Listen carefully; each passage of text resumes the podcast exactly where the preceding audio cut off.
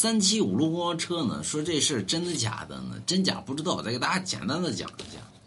就传说呢，当年呢，在北京呀，有有有趟公交车叫三七五路公交车，有人说三三零路啊，你不管哪一路，反正它就是这么一个叫法，啊，完了之后呢，是从香山开往圆明园的一条道然后有一天呢，这公交车呢，滋儿啊，就是从这个始发站往出出，出去呢，车上上来几个人啊，完了之后上来几个，下来几个，已经开到郊区。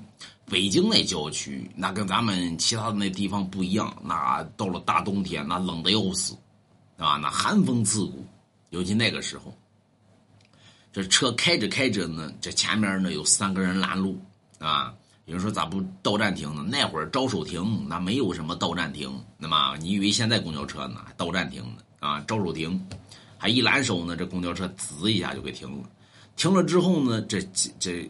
车上呢上来了三个人，两个大人一个小孩穿着清朝的服装。完了之后买完票之后往后排座位上就走，走了之后刚好就坐上了。这个时候呢，公交车上呢有个司机，有个售票员，有个小伙子，还有个小姑娘。这售票员呢怕大家害怕，哎，说大家别害怕啊，这个这大晚上的，这后来上车的三人呢可能是拍戏，对吧？没来得及换换换服装，可能是群众演员。后来呢，这事儿呢就了了。了了之后呢，没开一会儿呢，这小这老太太不干了，老太太把前面的小伙抓住，司机，你把车给我开到派出所去。司机说干啥呀？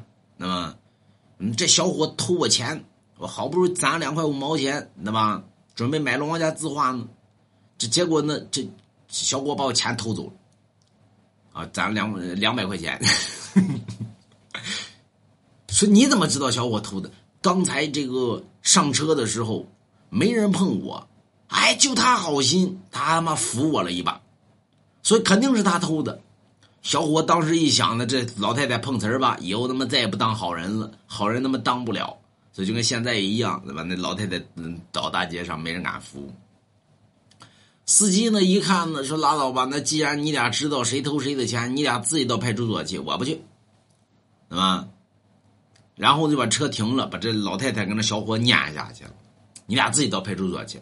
下车之后呢，这小伙说：“那大娘，咱到派出所去吧。”那么这老太太来了一句，给小伙差点没气吐血了。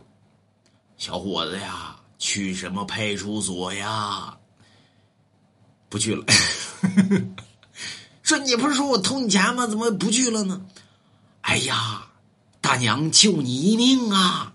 小伙说：“你放屁呢？你这怎么能救我一命呢？这大冬天的，我上哪儿去呀？对吧？这都能给人冻死，你还救我一命？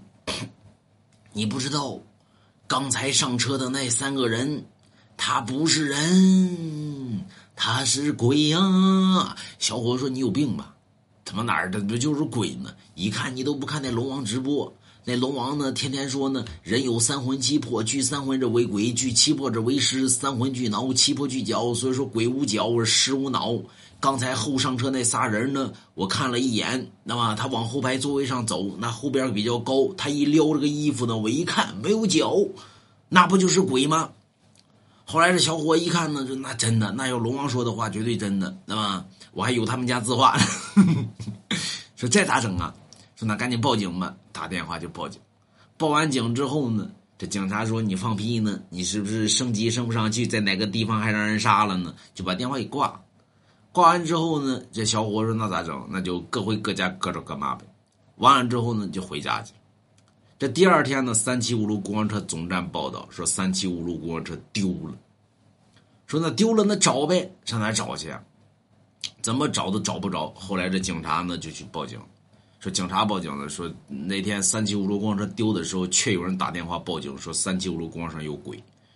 后来那会儿那电话又不是现在像这么多啊，也能找着，就顺着这个地方就打听打听，最后找着老太太跟那小伙子，说大娘你怎么没事呢？大家说你不知道我有龙王家字画，对吧？后来一看呢，那既有龙王家字画，大家都买龙王家一幅字画，可保平安。完了之后呢，啊，说那找吧，再找还是没找着。最后呢，是在密云水库有个钓鱼的老头儿，钓鱼的时候，结果不小心钓上了一个血色的衣服。那说有死人，他这完了之后就找法医呗，啊，找来法医之后呢，这法医呢一检测呢，发现这公交车上啊，不是那那底边一打捞呢，打捞上来一个三七五路公交车，就是丢失的那辆，但是上面有三具尸体。当时丢失的时候，上面应该是有六个人，为什么呢？后上车了三个人，穿着清朝服装，还有一个。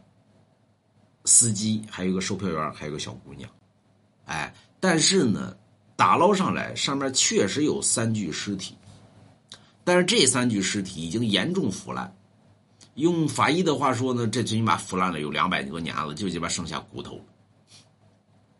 说他不可能说是那那这个售票员呢，跟这司机还有这小姑娘，说那当时那公交车呢，他也不可能从这个香山呢能开到。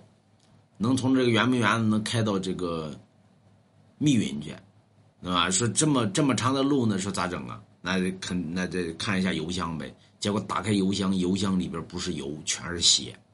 所以这事儿呢，后来一经报道，那么但报道没报道就不知道了。反正后来就传啊，网络界里边什么但各地方就有传闻说北京三七五路公交车上有鬼，啊，有没有不知道。啊，反正龙王家字画是真的。